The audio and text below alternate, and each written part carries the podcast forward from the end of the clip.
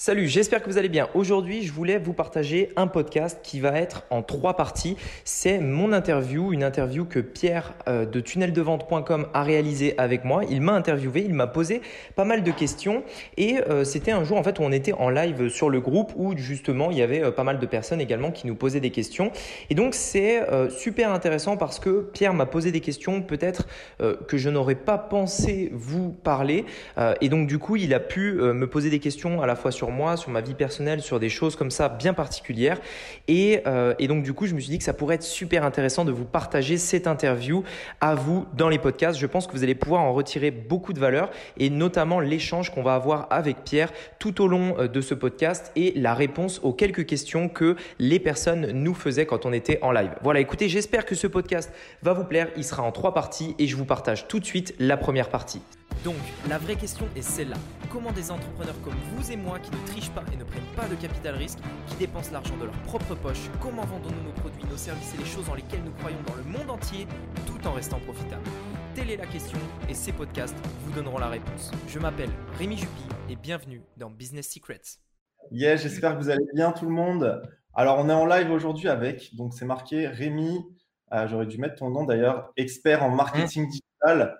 Je pense qu'il y en a beaucoup d'ailleurs qui, qui te connaissent déjà parce que tu as quand même inondé le marché avec des pubs, avec pas mal d'offres depuis des années. Donc, euh, bienvenue à tous. Je pense que là, les gens vont commencer à arriver. Donc, ouais. Rémi, merci beaucoup euh, bah, de, de ta présence pour ce live. Ça me fait super plaisir euh, de t'avoir enfin en live depuis le temps qu'on en parlait. Et, euh, yes. et voilà. Et en plus, dans le groupe donc ClickFunnels France, le groupe Les Experts en tunnel de vente. Et c'est vraiment, aujourd'hui, on va parler vraiment de marketing, euh, de tunnel de vente. Euh, on va par- parler de pas mal de choses et je pense qu'on a beaucoup de choses à partager, surtout toi. Donc, euh, donc voilà. Donc, est-ce que déjà, pour toutes celles et ceux qui ne te connaîtraient pas encore, est-ce que tu peux te présenter euh, rapidement, euh, dire ce que tu fais et voilà, je te laisse. Yes. Alors aujourd'hui, euh, aujourd'hui donc par exemple sur euh, sur les réseaux sociaux, on est euh, on est surtout, enfin je suis du coup surtout actif sur YouTube et les podcasts. En tout cas récemment, on a décidé de se focaliser sur ces deux plateformes, et cetera. Et euh, là où je vais vraiment, enfin ce qu'on aborde vraiment, c'est premièrement euh, tout ce qui va être euh, branding au niveau euh, du, d'une marque en fait tout simplement branding. Donc que ce soit de l'e-commerce, produit physique ou du produit digital, donc branding. Euh, vision aussi long terme, je fais toujours euh, quelque chose de, sur le, enfin je fais toujours sur le long terme, toujours et euh, donc tout ce qui concerne les tunnels de vente, et cetera. Euh, bâtir une communauté aussi, ce, ce genre de choses. Donc en fait, euh, utiliser, on va dire les les stratégies qui fonctionnent le mieux aujourd'hui par rapport aux tunnels, par rapport à ces choses-là, c'est ce dont on parle sur YouTube, dans les podcasts et euh, dans les formations, et cetera. Ok. Donc du coup, concentré sur YouTube, ça fait combien de temps que tu as que tu t'es lancé dans l'entrepreneuriat et notamment dans le marketing, si tu peux retracer un peu ton, ton parcours. Ouais, alors ça fait… Euh... Alors c'est marrant parce que j'avais fait, j'ai fait une vidéo sur la chaîne justement qui explique tout en détail. Euh, okay.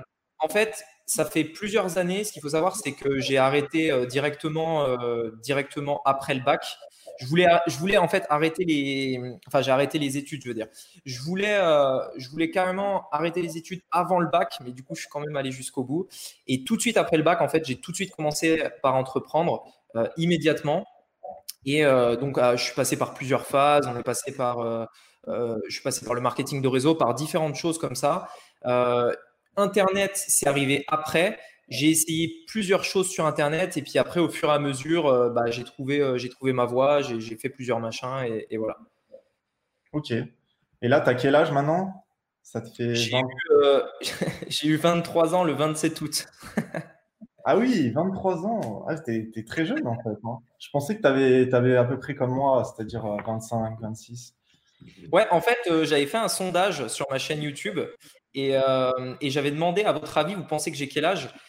J'avais mis, en, en fait, exprès en proposition, tu vois, j'avais mis euh, genre euh, mon âge réel et ensuite j'ai mis que des propositions plus élevées. J'avais mis euh, trente ans, vingt, euh, non, vingt-neuf, trente, vingt-neuf, vingt-six, et cetera.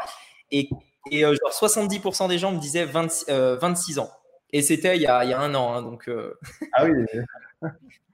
Ah, c'est génial. Et du coup, donc, qu'est-ce qui a fait qu'après le bac, bah, tu t'es dit, euh, je veux pas euh, lancer des, trouver, euh, faire des études supérieures, euh, avoir un boulot directement.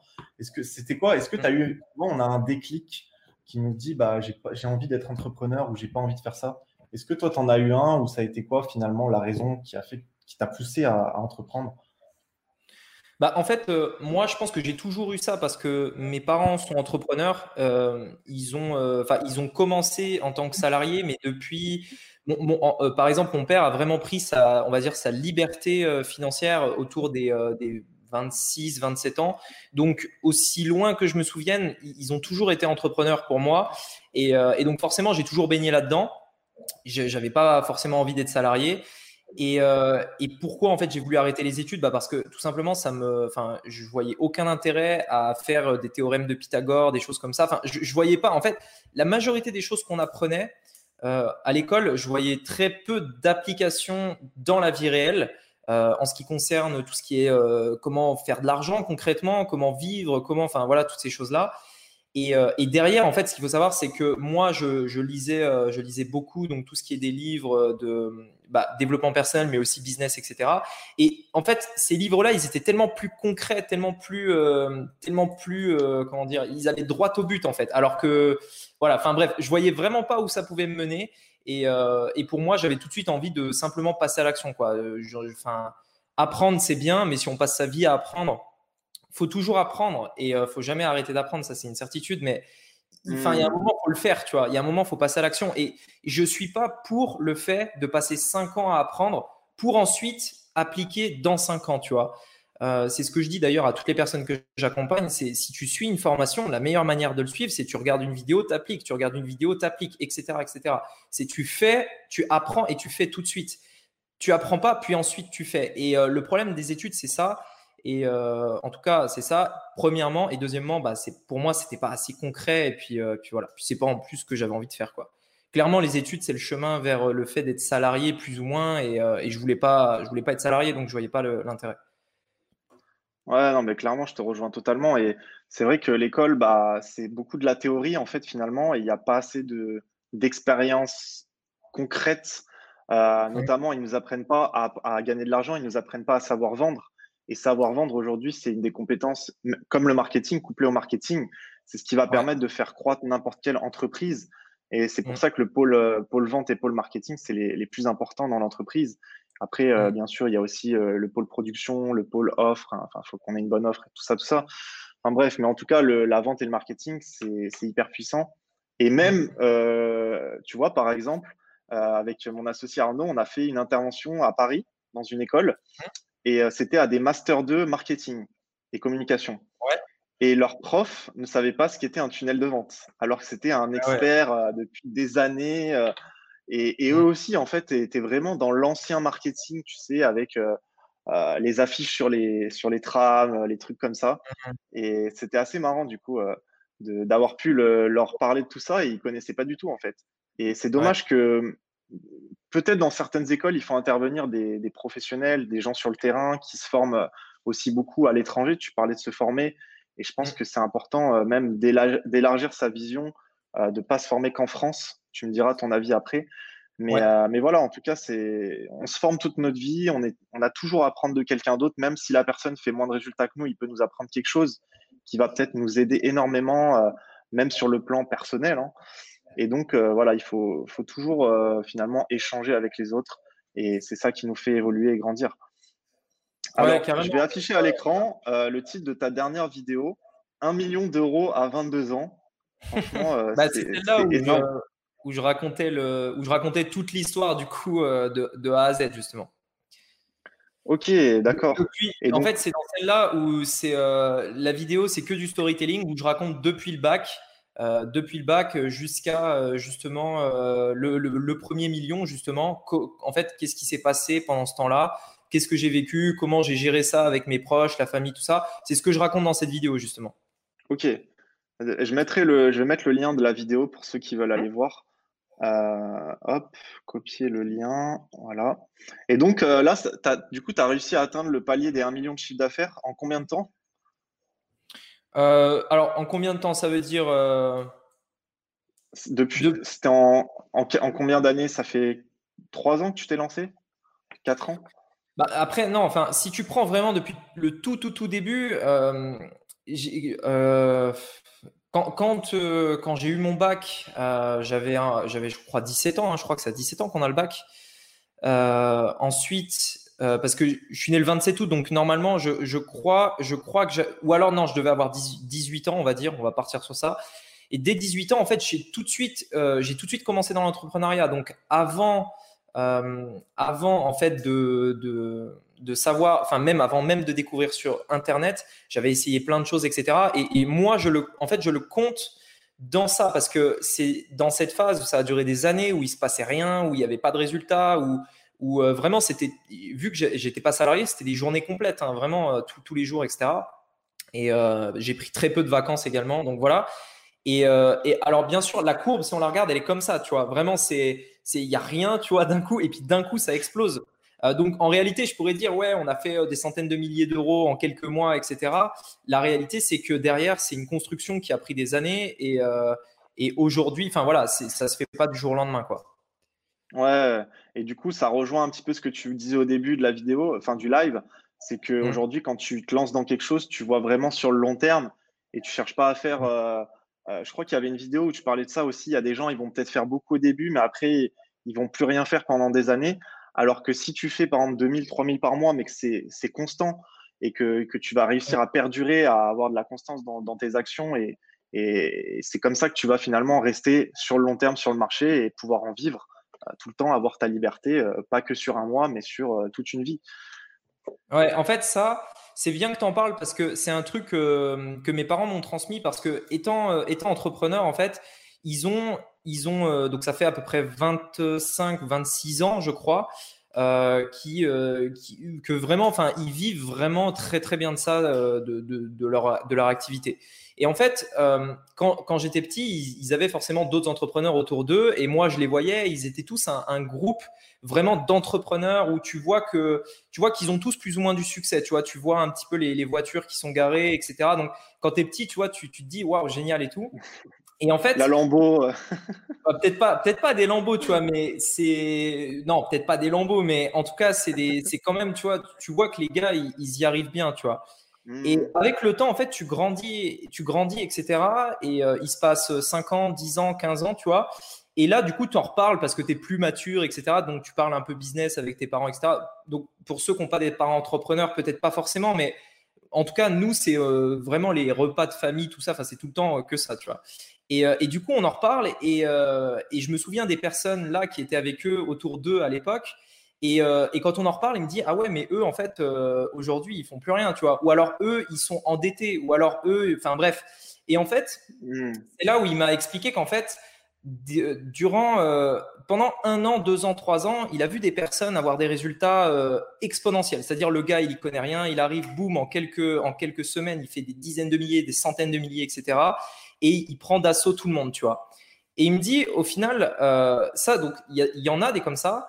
Et en fait, il me dit, mais au final, c'est pas ça qui compte. Au final, c'est de regarder, tu vois, en vingt-six ans, nous, on est toujours là, tu vois, en vingt-six ans.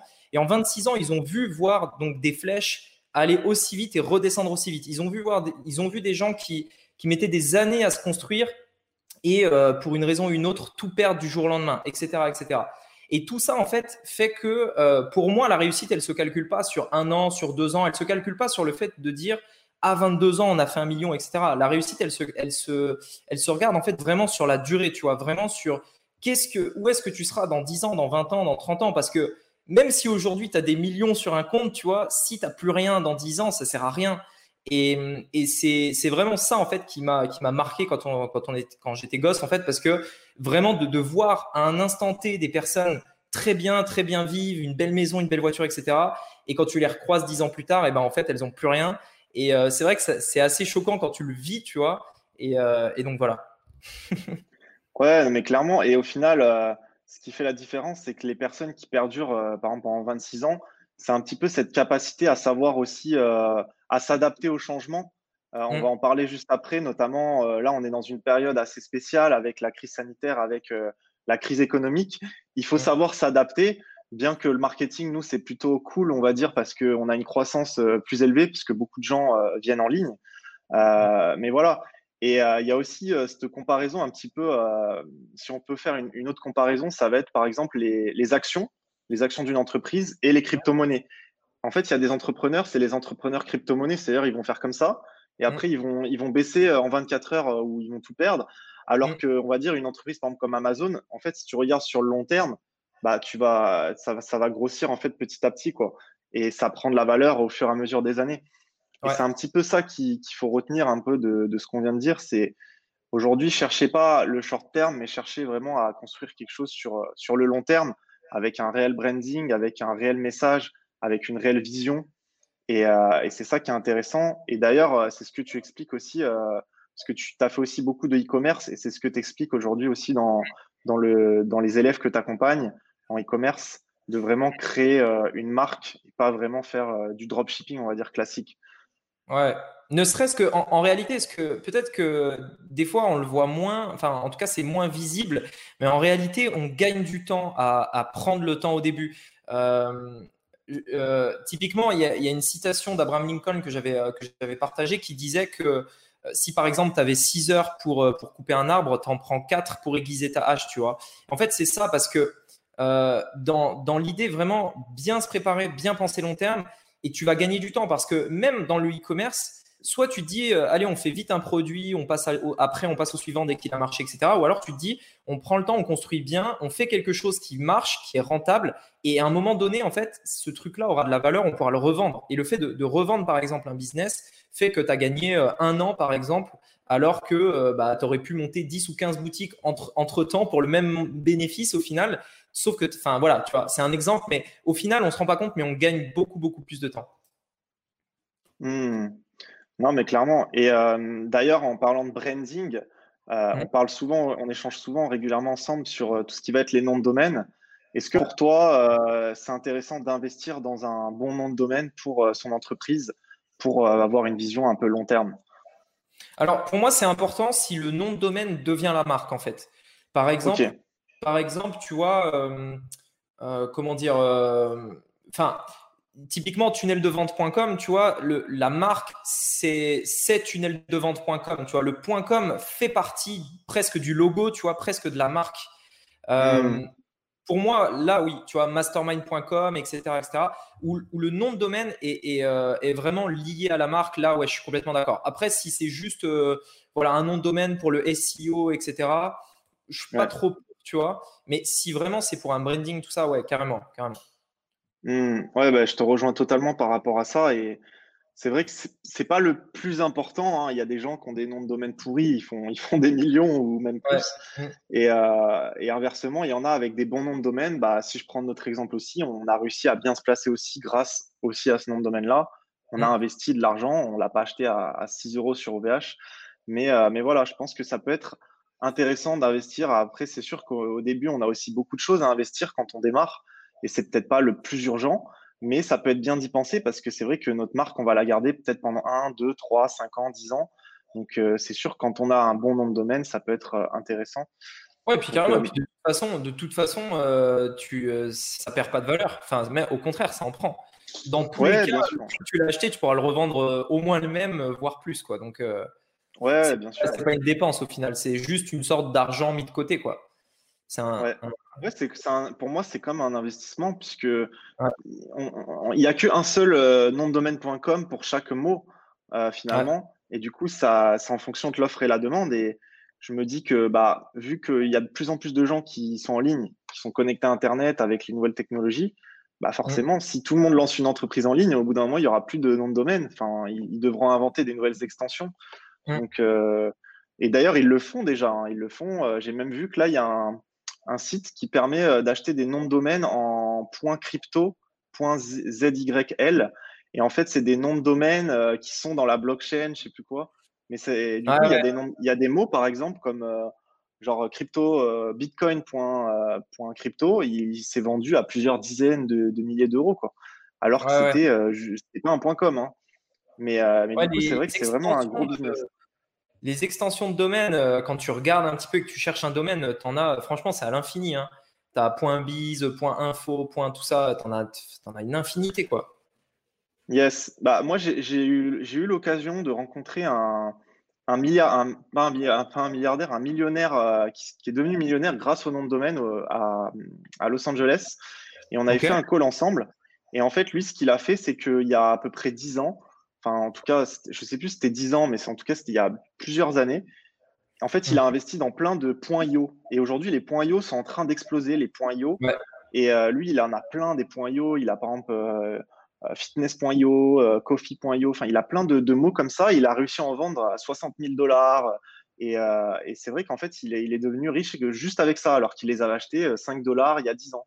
Mais il a été patient, en fait, il a, il a attendu. Et euh, mais c'est vrai qu'il y a des. J'avais vu des histoires aussi, euh, vegas point com, je crois, il s'est vendu cent millions de dollars. Enfin, il y a des, des, ah ouais. des prix hallucinants sur certains noms de domaine et je trouve ça incroyable quand même. Ouais, ok. Clair. Alors, j'ai une petite question pour toi et je pense que ça peut intéresser aussi pas mal de, de personnes qui nous regardent en live. D'ailleurs, dites-nous si vous êtes en live, là, mettez-nous un petit, un petit commentaire, ça nous ferait plaisir. Et pareil, quand vous allez regarder le replay, mettez un hashtag replay pour savoir que, que vous avez regardé le replay. Aujourd'hui, bah, tu as lancé quand même pas mal de business, euh, pas mal de choses. Plus, tu gères aussi la, la partie acquisition de ton business. T'as, je ne crois pas que tu es de campagne manager, comme nous, par exemple. Euh, en train de, et... déléguer, ouais, c'est en cours, justement. Ok. Et du coup, ma question, c'est, c'est quoi aujourd'hui ta journée type? Comment tu arrives à t'organiser par rapport à, à tout ce que tu as à faire? Euh, est-ce que tu as une stratégie? Est-ce que tu as un, une journée type ou simplement tu y vas et tu fonces euh, sans, mmh. dans le tas quoi? Alors, en fait, par rapport à ça, euh, je suis pas. Justement, ça fait partie d'un de mes défauts. J'ai, en termes d'organisation, je suis pas du tout le meilleur par rapport à ça. Par contre, il y a un truc qui m'a vraiment aidé, c'est euh, The Ultimate Sales Machine. Donc, c'est un livre. Euh, je crois que c'est Chet Holmes qui l'a écrit, euh, si je me trompe pas. Okay. Attends, je vais juste vérifier. Hop, euh, je ne vais pas vous dire de bêtises. Ouais, c'est ça. Chet Holmes, The Ultimate Sales Machine. En fait, Chet Holmes, c'est un, on va dire une sorte de consultant dans des entreprises, et cetera. Et, euh, et lui, il va impacter une grosse boîte sur des petits détails qui vont vraiment faire la différence. Il va, par exemple, parler à une équipe de vente. Il va parler à, enfin, il va réorganiser le service après vente, et cetera, et cetera. Et okay. euh, il y a une partie justement euh, dans ce livre-là. Qui, euh, qui parle justement de l'organisation, qui parle des tâches, comment on organise et, et voilà. Et, et pour moi, ce qui a vraiment, ce qui a vraiment fait une différence, un, un truc tout simple, un truc tout bête vraiment appliqué, mais qui, qui vraiment m'aide pas mal, c'est quand tu as une journée, une journée, euh, une journée type, tu, euh, en gros, tu, te, tu mets maximum six tâches, six tâches dans la journée. Ça peut être euh, envoyer un email, euh, ça peut être gérer tes pubs, ça peut être faire un live par exemple, tu vois. Euh, en gros, tu as six tâches maximum. Et pourquoi? Parce que de toute façon, il euh, y a la, la courbe de Gauss. Je ne sais pas si tu vois à quoi elle ressemble un petit peu la, la courbe de Gauss. Ça, ça te parle ou pas? euh, Courbe de Gauss, ça me dit quelque chose, mais je ne me souviens plus euh, exactement le, la courbe. En gros, regarde, bah, elle est assez simple. Je vais la faire en deux secondes sur ma feuille. En gros, elle ressemble à ça. Tac. En gros, elle ressemble à ça. Attends, hop, la caméra elle est là. Voilà. En gros, elle okay, ressemble à ça. Ouais, ouais. C'est, en gros, là, t'es, là tu commences, tu n'es pas trop productif au début. Puis, au bout d'un moment, au bout de dix à quinze minutes à faire une action, tu deviens productif jusqu'à ce que tu atteignes vraiment ton, le, le moment où tu es à fond, personne ne peut te déranger, et cetera. Et puis, au bout d'un moment, ta productivité, elle va descendre. Et en fait, c'est le cas au, au, au, tout au fil de notre journée. Et il y a un moment, un moment dans la journée où peu importe ce que tu fais, peu importe, enfin, euh, tu fais juste rien, en fait, tu n'es pas productif. Et dans son livre, justement, il partageait le fait que six tâches maximum, euh, c'était bien. Et, euh, et donc, c'est vrai qu'aujourd'hui, moi, je le fais. Je prends euh, le matin, j'arrive, je me mets devant mon tableau blanc. Euh, okay. Après avoir lu, tous les jours, je lis le matin. Je me mets devant le tableau blanc et je me dis, OK, quelles sont les six choses les plus importantes à faire aujourd'hui?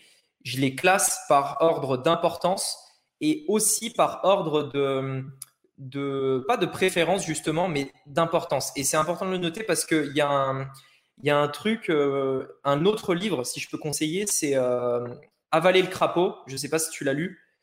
Euh, non, je ne l'ai pas lu celui-là. Et bah, franchement, il, il est top. Il est disponible en français du coup. Euh, Avaler le crapaud, en fait, c'est un livre sur la gestion du temps, l'organisation, et cetera. C'est, c'est vraiment ça.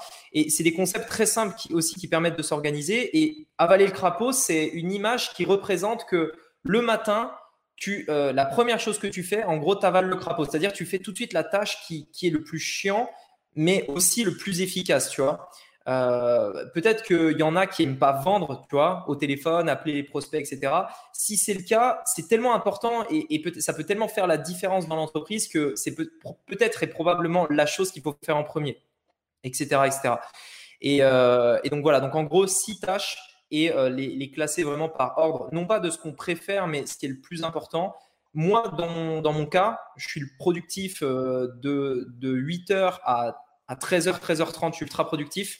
Après, je mange en vingt à trente minutes maximum. Je reprends tout de suite après et, euh, et voilà. Et puis après, euh, et je, je, j'abats mes tâches comme ça. Mmh, ok.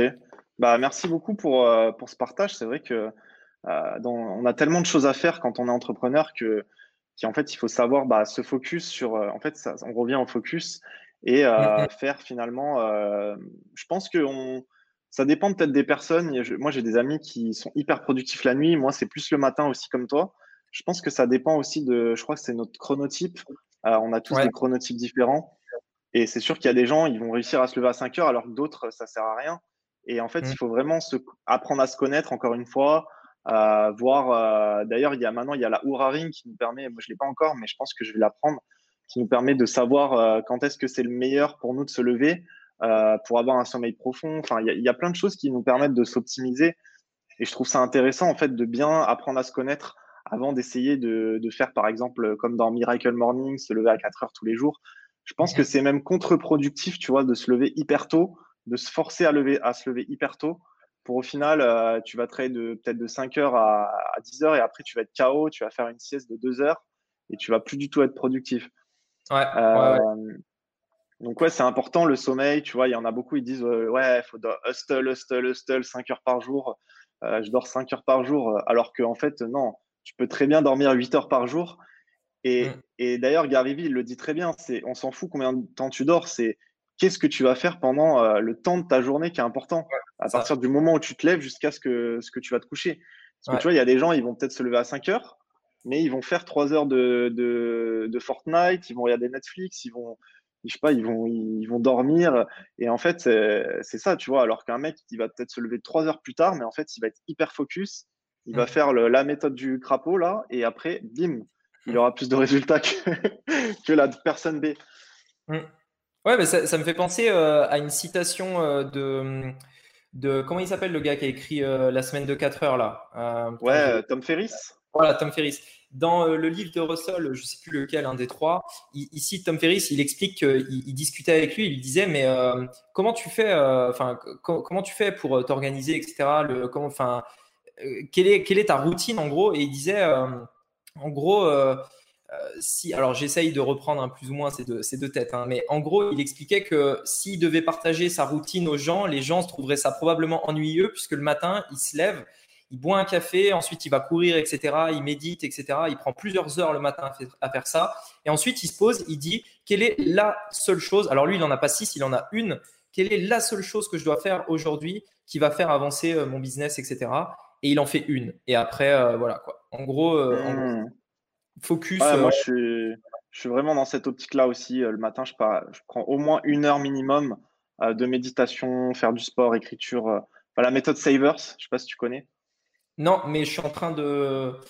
Enfin, on en parlera tout à l'heure après, si tu veux, d'un autre livre qui est en ce moment en train de, de faire beaucoup, beaucoup, beaucoup parler de lui. Enfin, je pense que tu vois duquel je parle. Je, tu, tu, on en parlera tout à l'heure, mais c'est, dans le, dans, dans, c'est un peu dans ce thème-là, ouais.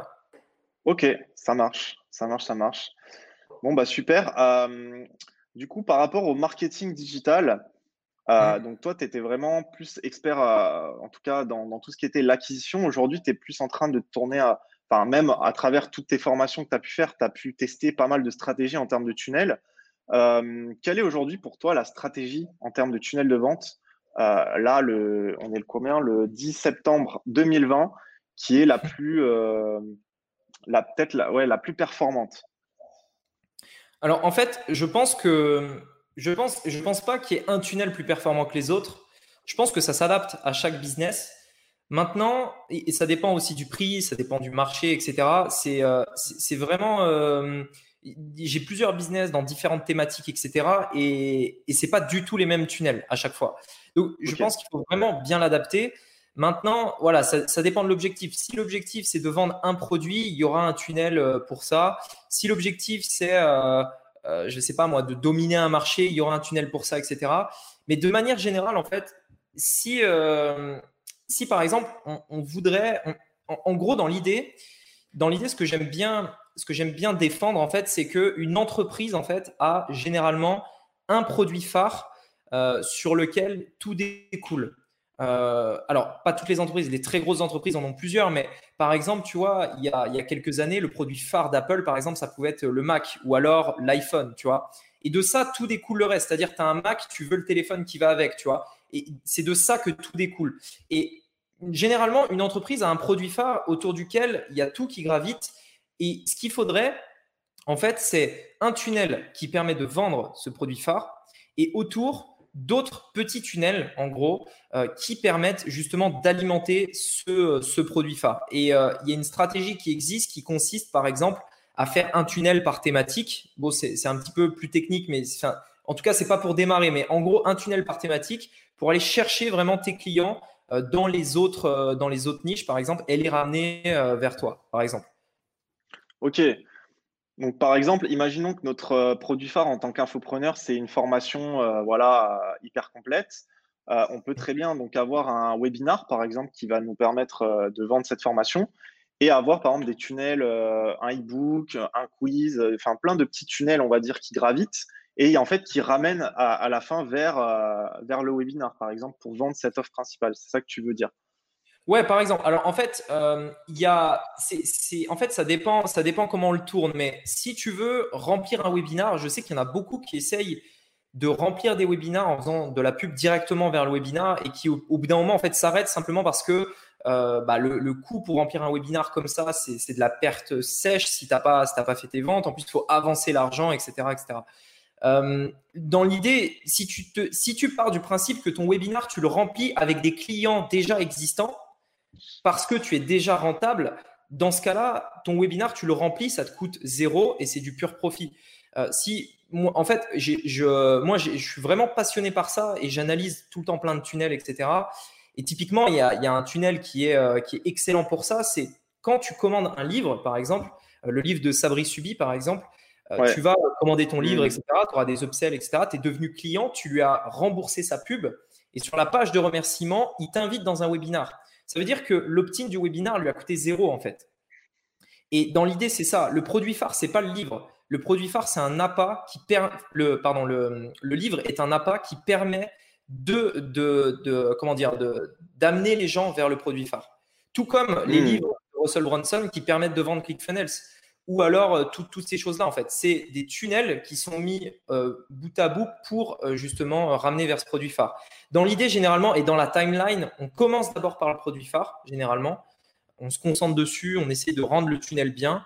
Et une fois qu'il est bien, une fois qu'il est optimisé, on essaye en fait d'aller toucher d'autres personnes avec ces tunnels-là qui permettent de toucher, en fait, euh, on va dire, plus de monde, plus de mass market, et cetera. Pourquoi ? Parce que généralement, euh, on va être euh, bloqué au niveau du scaling au début parce que généralement, au début d'un business, le plus facile, c'est de vendre à des gens qui savent déjà de quoi on parle. Tu vois, tu veux vendre des, quelque chose autour des tunnels, bah, tu vas vers un gars qui te dit « Ah ouais, les tunnels, j'aimerais bien mettre ça en place. Allez, j'ai envie de travailler avec toi. » Tu vois, le gars, il est facile à convaincre, et cetera. Il sait de quoi on parle, tu vois. La deuxième phase après, si tu veux scaler et passer ton, niveau, ton business au niveau supérieur, c'est comment on fait pour le gars qui n'a jamais entendu parler, parler des tunnels, tu vois, comment on fait pour, euh, pour convaincre cette personne-là ? Et à un moment donné, il faudra le convaincre. Il faudra arriver à ça, sinon tu vas stagner tout simplement, tu ne progresseras pas. Et euh, là, à ce moment-là, il faudra mettre en place d'autres choses pour, pour tout simplement scaler en fait, au bout d'un moment. Mmh. Ah, Donc, je, je suis totalement un... d'accord. Je me suis un petit peu… Non, mais c'est top. Voilà. Et au final, ça revient, en fait, c'est, c'est, c'est, on peut très bien faire aussi un tripwire, c'est-à-dire prendre une partie de l'offre principale, de le mettre en, en appât, donc en ligne magnète. Euh, par exemple, je sais que toi, tu as un produit comme ça, je crois, à sept euros. Euh, nous, on a aussi un produit euh, six euros soixante-dix, l'accélérateur, qu'on vend aussi en tripwire, qui ensuite renvoie vers un appel pour vendre l'offre principale. Mmh. C'est un petit peu ça l'idée, en fait, d'avoir, euh, de segmenter en fait, par palier dans la, la durée, enfin, dans la valeur vie de son client. Que, ouais. En fait, un client à peut-être à sept euros va devenir après un client à mille, voire un client à plus. C'est ça un peu l'idée, hein. Ouais, ouais, ouais, c'est ça, c'est ça, clairement. Et, euh, et dans l'idée, en fait, le, le produit, justement, par exemple, l'accélérateur dans votre cas, le but, c'est même pas d'être rentable, en fait. Et je pense qu'il y en a beaucoup qui font cette erreur-là, de se dire euh, je veux être rentable, machin, et cetera. Non, l'objectif, c'est juste d'obtenir un client, de rembourser ses frais. Et derrière, tout ce qui se passe derrière, c'est du bénéfice. Les emails que tu envoies, les webinars que tu remplis, et cetera et cetera. C'est pour ça que souvent, on dit, et, euh, et moi, le premier, j'avais énormément de mal à comprendre ce que ça voulait dire, ce truc-là, c'est… Quand on dit que le, le, business, enfin, le, le vrai bénéfice se fait dans le back-end, tu vois, derrière, ce qu'on ne voit pas, ce qui est euh, sous la surface de l'eau, tu vois. Et, euh, et moi, je ne comprenais pas. Je me disais, mais OK, très bien, mais qu'est-ce que tu, enfin, qu'est-ce que tu fais derrière, tu vois. Et, euh, et ça, généralement, c'est assez difficile à comprendre quand on ne l'a pas mis en place soi-même. Mais en gros, en gros ouais, c'est ça, c'est rembourser ses frais publicitaires au début pour vendre son, son produit phare, quoi. Ouais, il faut, faut être juste break-even, pas faire de bénéfices, mais essayer de ne pas perdre non plus. Et en fait, ces leads-là, après, il faut les travailler, hein. Et ça, c'est une erreur, je pense, de beaucoup d'entrepreneurs, c'est qu'ils ont plein de leads, mais ils se concentrent tout le temps à aller chercher des nouveaux clients alors qu'ils ont déjà une base et ils ne s'en occupent pas, ils ne font pas d'emailing, ils font pas de, voilà, ils n'ont pas de conférences qu'ils peuvent remplir aussi gratuitement, euh, ouais. de webinars, euh, par exemple, en Evergreen. Et ouais. c'est dommage, tu vois, alors que ça fait toujours euh, des ventes, en fait, euh, comme ça, quoi. Ouais, c'est clair. Hey, c'est Rémi à nouveau. Je viens de créer un tout nouveau groupe sur Telegram. Dessus, je t'y partage mes idées, stratégies, tactiques en avant-première et différents contenus que je ne partage que là-bas. Donc tout ce que tu as à faire pour me rejoindre, moi et les centaines de membres, c'est de cliquer sur le lien dans la description de ce podcast, télécharger l'application gratuite Telegram si ce n'est pas encore fait, et c'est tout. Tu verras, c'est vraiment cool. Allez, on se dit à très vite de l'autre côté. À bientôt. Ciao.